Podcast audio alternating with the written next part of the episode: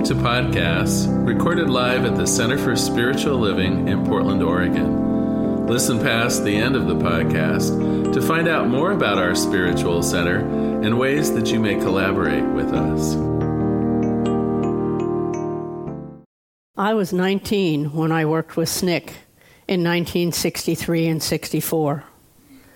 SNCC, or the Student Nonviolent Coordinating Committee, was the young activist group that bravely continued the incredibly dangerous freedom rides and did voter registration and more in the most hardcore places in the Deep South.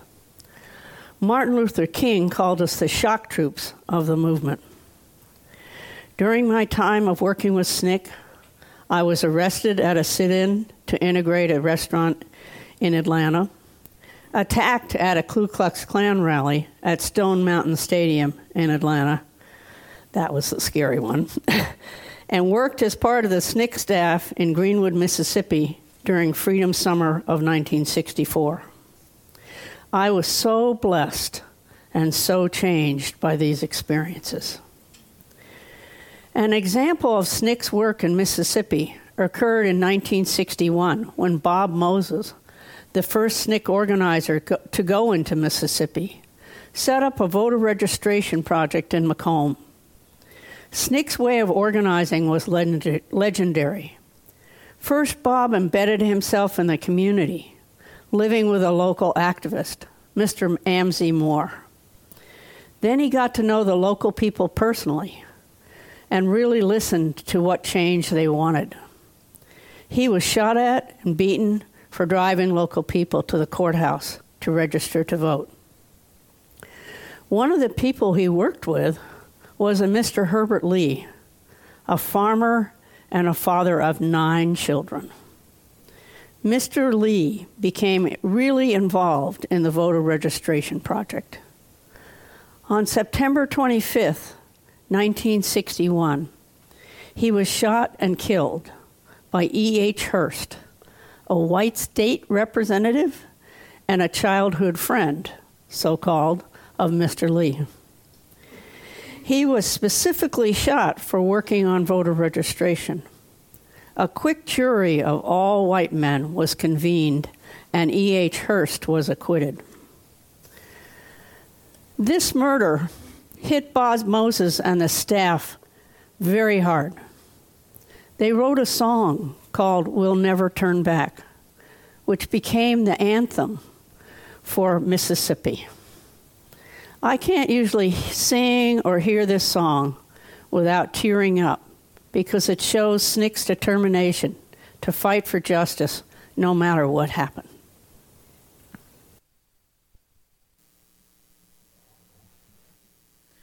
We've been buked and we've been scorned.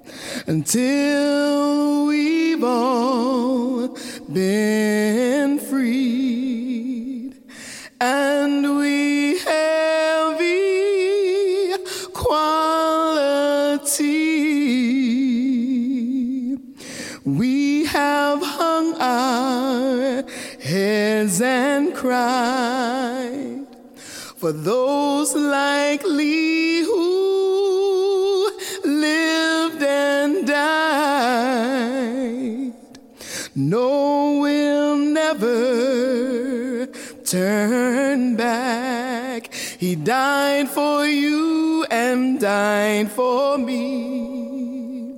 He died for the cause of equality. And no, we'll never turn back. No, we'll never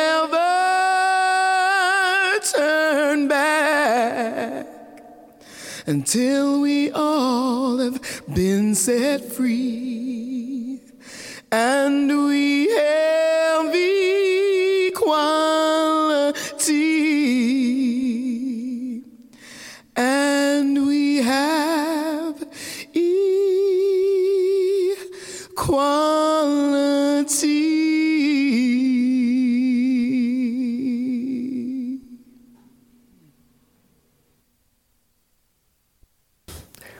Earlier, LaRonda sang us some freedom songs, which we always sang during the Civil Rights Movement in the Deep South. The words of these freedom songs were changed to, to fit the time and the fight for justice. Sometimes we'd stick the local sheriff's name in there. Oh, they loved it, you know. Yeah. but the music was really based on Negro spirituals. Back in the day, as we faced uncertain and very dangerous days, it was this music that filled us with faith and our burning vision of justice. The music literally transformed our very real fear, because it was scary, into inspiration and action. When an area in the South heated up, brave, mostly young people stood up to the absolutely insane violence of the racist whites. It was the songs that kept us going and filled us with divine spirit.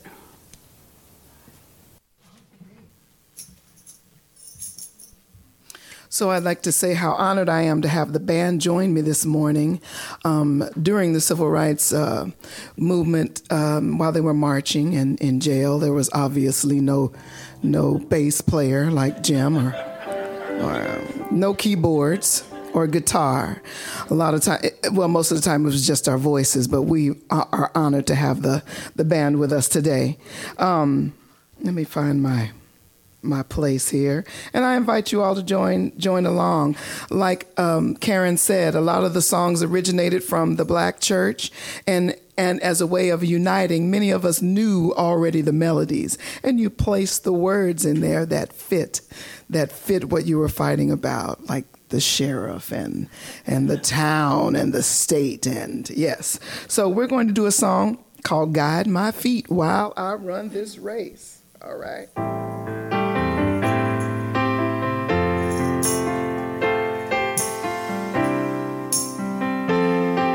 And I invite you all to sing along.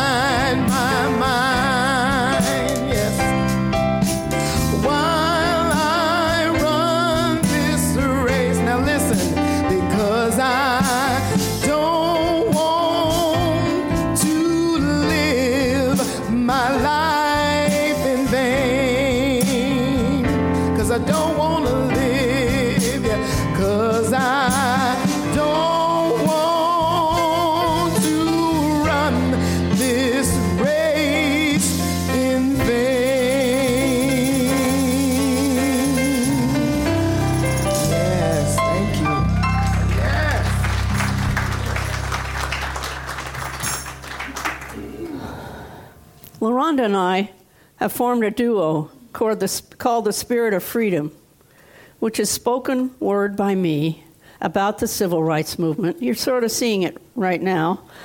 And LaRonda's award winning vocals of the freedom songs of the time. I can tell you, I feel so blessed be, to be doing this with LaRonda. I have spoken about the civil rights movement for more than 30 years. And, you know, my speeches were good, you know. But let me just say, when you add the music, and it breaks me up so somebody doesn't have to listen to me for a long time, um, you know, it just makes it so different. And the other thing I've realized this is more like the movement. The movement, these songs are what kept us. I remember we'd go to mass meetings, and that's a whole, everybody in the community comes. And I always, and we'd sing our hearts out. And I would always feel like at the end of those, I could face a tank and not tremble. It was just so inspiring. So, thank you, LaRonda.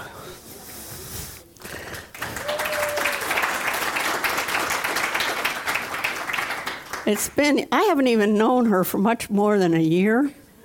And here we are. We have a CD. We've already paid for the thing. It's like crazy. It's just, it's like a God thing. I mean, there's no way, you know, uh, that this is, we're not directing it. So, anyway, here we go back to history. The people in power in America do not want the history of SNCC to be known with their grassroots organizing and the development of young leaders. They went door to door. Bob Moses lived in the community.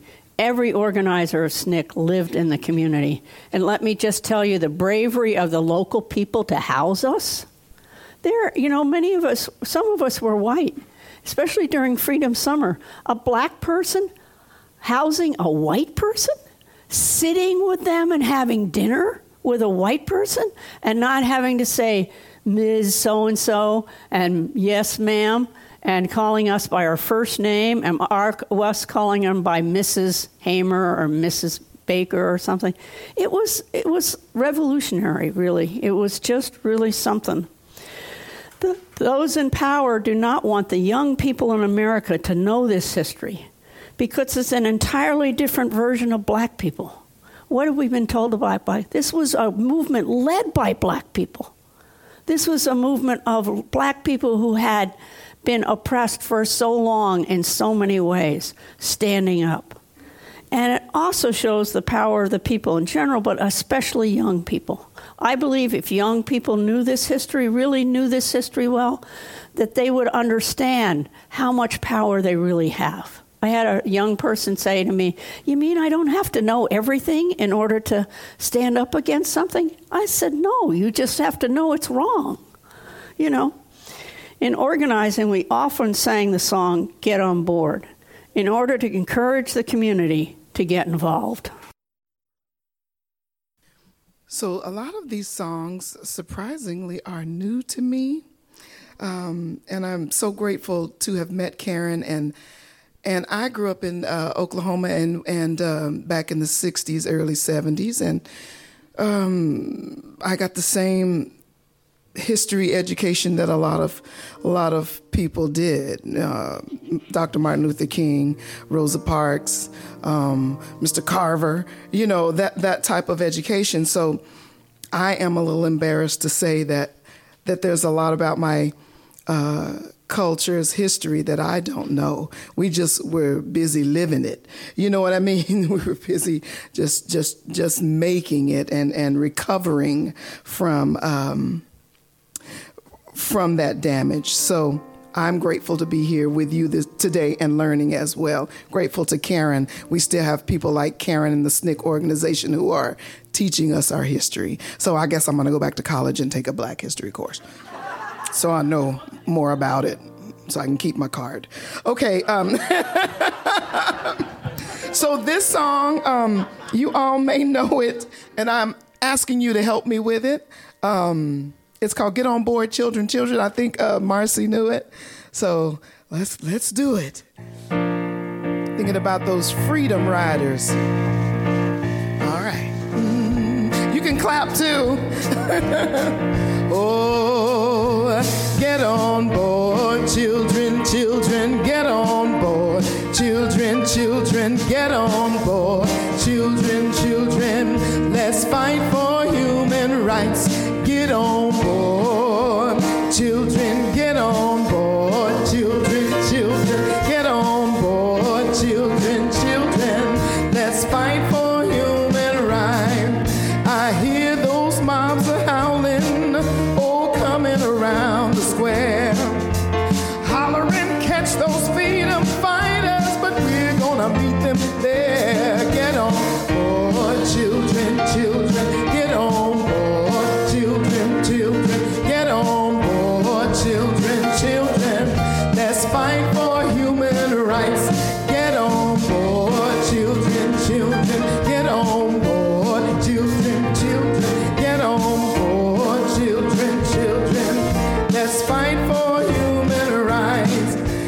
As fighters, we go hungry. At times, don't sleep or eat.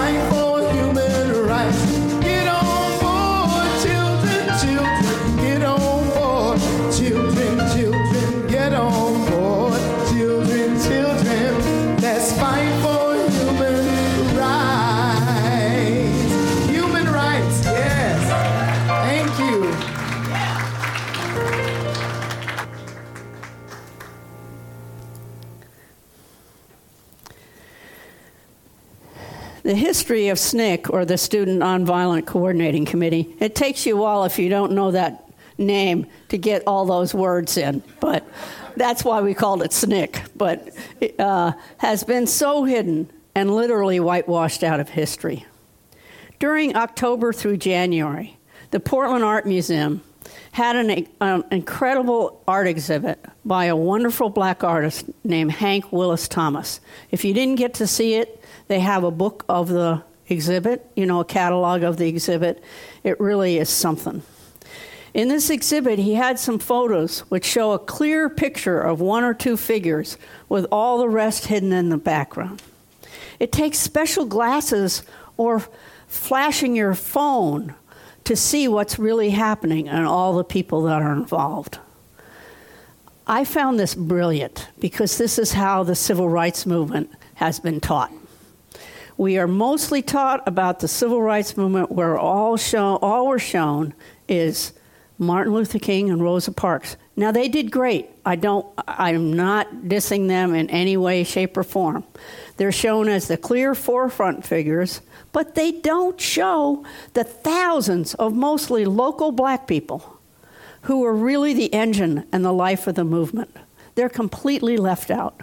When you actually read some of the stories of the local black people and how every person in Mississippi had been there for any time at all. Their family had somebody lynched, had somebody run out of town, had somebody beaten, had somebody fired for doing anything. In America, most white people only see the forefront figures. It's what we've been taught and have never learned that they need a special understanding to really see the whole picture of racism here. Some of this special understanding is acquired by studying real black history, not the benign pablum that we're usually fed. That's my favorite line. I wrote it. um, all of this ignorance only serves to divide us, to make us separate, having no real understanding of the role that white privilege and racism play. By keeping us focusing on our divisions, the power structure is easily held in place. And I think we can look at today and say, oh my God, is that what happened? Uh, yes, it is. In one of the photos in his exhibit, Hank Willis Thomas shows Congressman John Lewis as a young activist, as the clear, visible leader on the Pettus Bridge in Selma, Alabama, with hundreds of people marching alongside of him. This march and his subsequent severe beating by the Alabama state troopers made him an icon of the civil rights movement. He's also remained in our consciousness because he has fearlessly and tirelessly worked for justice, particularly against white nationalism and racism. On December 29th, this great warrior announced that he has stage four pancreatic cancer by saying, I've been in some kind of fight for freedom, equality, and basic human rights for nearly my entire life. I have never faced a fight like this. Most of the subsequent news stories about John Lewis ignore his earlier his early activist days. As a serious student of nonviolence, he was core in this group that studied nonviolence in Nashville. And, and he became a leader of a vibrant student movement. They talk about his Congress things. They talk about how long he's been in Congress. They talked about some of the bills. Now, all of that's great, but they don't talk about his activist days. For example, when the Freedom Rides took place and the first buses were burned and the riders viciously beaten, it was activists, including John Lewis, mostly SNCC activists, I might add, who decided to continue, saying no matter what, we cannot let violence stop the movement. They felt really strongly that if, if right at that period when the movement was just kind of starting, if that was if that was stopped by violence, that would teach the white power structure that all you have to do is be violent and you can stop the whole thing. They sort of tried that anyway, but um, you know, it just it, it was a statement that we will do this. So before they got on the buses to go into Mississippi, they all signed their last will and testament. This is a song it's kind of upbeat, but we often sang it because it demonstrate uh, about demonstrating on buses or survive or swimming pools. You know, all swimming pools were segregated. Everything was segregated. Even the ocean. They had wade-ins into the ocean to to desegregate certain beaches. Oh, jeez. Yeah, yeah, really. There's pictures of police with batons going after people in the ocean because they're in the white section of the ocean, not the black section of the ocean. This is crazy. Okay, so singing these songs and this particular song really kept our spirits up. Yes. Oh, my. it seems insurmountable, but the more with our awareness comes this growth and not just being aware, but just doing one thing. You don't have to do everything, but what is the thing that you can do to make sure that this doesn't happen again for anyone, for any any person, for any human being. All right. So we're going to do this song, and this is another one that I had never heard before. Um, all right, let's do it together. Ah, if you miss me from the back of the bus and you can't find me nowhere, come on over to the front of the bus seat.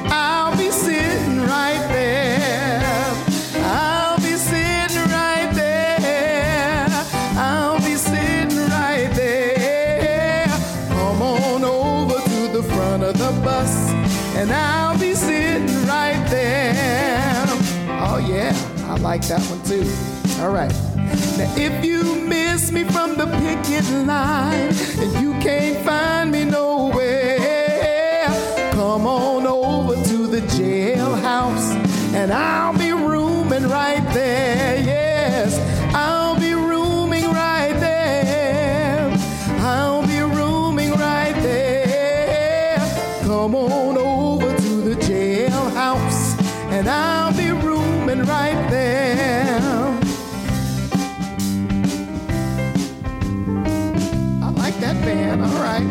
couple more now. If you miss me from the Mississippi River and you can't find me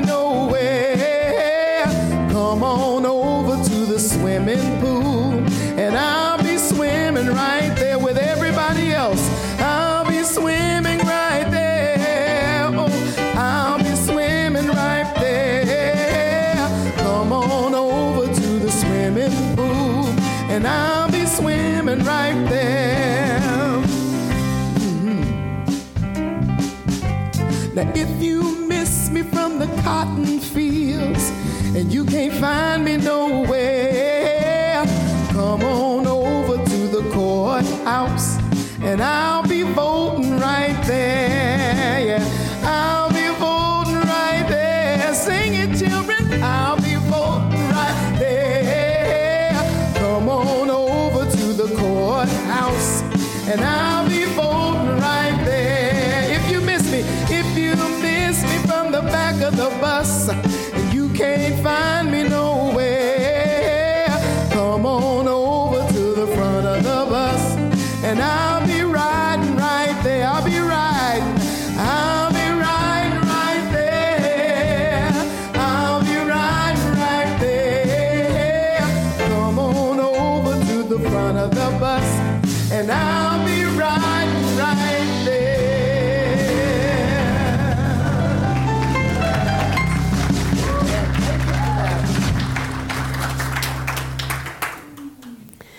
1963 and 64, the SNCC activists elected John Lewis to be their chairman. They were the only group that had their chairman chosen by election, by the way.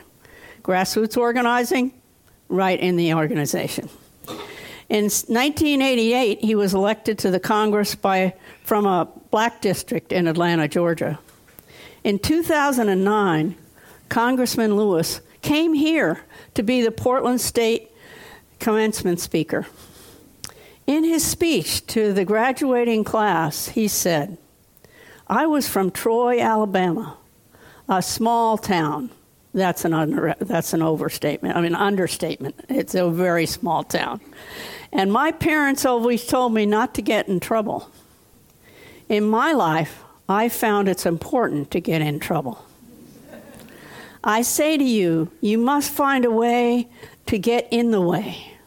You must find a way to get into trouble, good trouble, necessary trouble. These words certainly apply to us today. Whatever you think, whatever you think, thank you. Whatever you think, whatever you're most moved by, find somebody else who's moved by it and start getting together with them. Join the social justice group here. You know, there's lots of stuff going on everywhere. And just search it out. You don't have to go to the most militant thing day one. You know, you don't. You can go to just a prayer service or whatever you want to do that you're drawn to. Because I can tell you personally, and this has also been true later in life, not just when I was with the wonderful civil rights movement, that doing anything makes you feel so good. It, I swear to God, it, it's because you know somewhere in yourself this is wrong and it should be changed. And if you just take a half step toward it, you'll feel better about yourself and you'll be surprised how much better you, about yourself you feel. Because it's, these are all things, especially white people, they kind of deny. You know, we walk through the world and all this ghastly stuff well, is going on, and we've learned to blind, bl- put blinders on. But there's something that's happening that you go, oh no, that can't be. And that's the one that you should try to follow. And I just really encourage you to do that because it will change the world and it will also change you.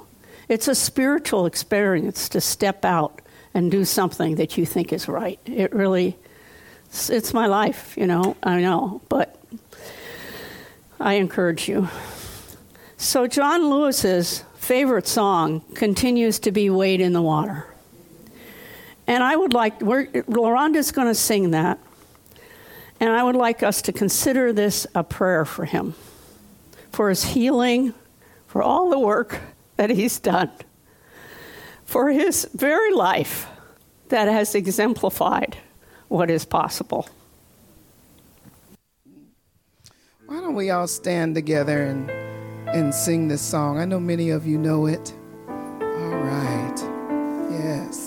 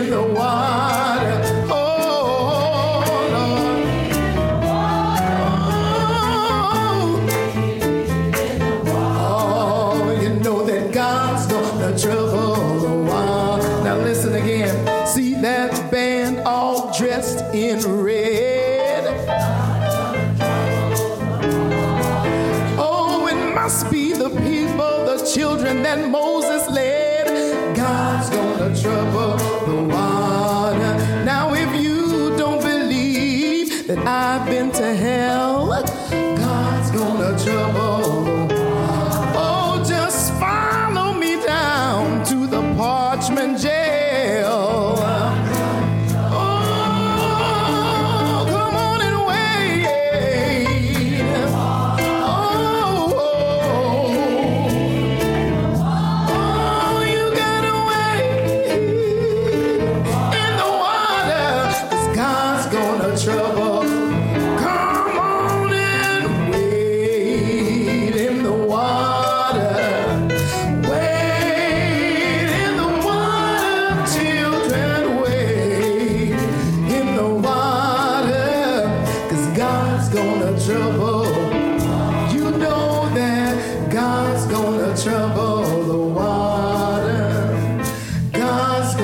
trouble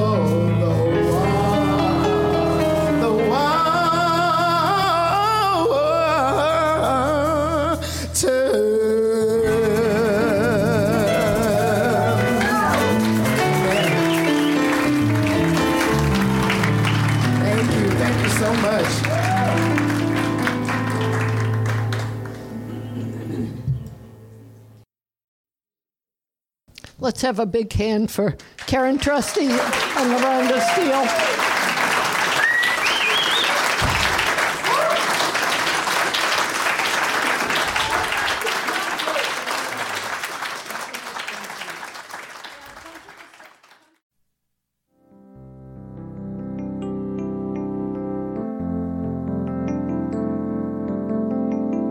We hope you enjoyed today's podcast. If you happen to be in the Portland, Oregon area, we'd love to have you visit in person. The Portland Center for Spiritual Living is located at 6211 Northeast Martin Luther King Jr. Boulevard. We have inspirational services at 9 a.m. and 11 a.m. every Sunday. We also have many programs, classes, and workshops developed just for our online audience. To find out more, go to our website at cslportland.org and look under the Online tab. We have a variety of content dedicated specifically for our podcast listeners. Our mission is to open hearts, ignite minds, and make a difference. If you'd like to support our center and its podcasts, you can donate online at cslportland.org/donate. Our website is also the place to learn more about what's going on at the center or to contact us. Allow us to become part of your extended spiritual community. Wherever you are on your spiritual journey, you are most welcome at the Center for Spiritual Living.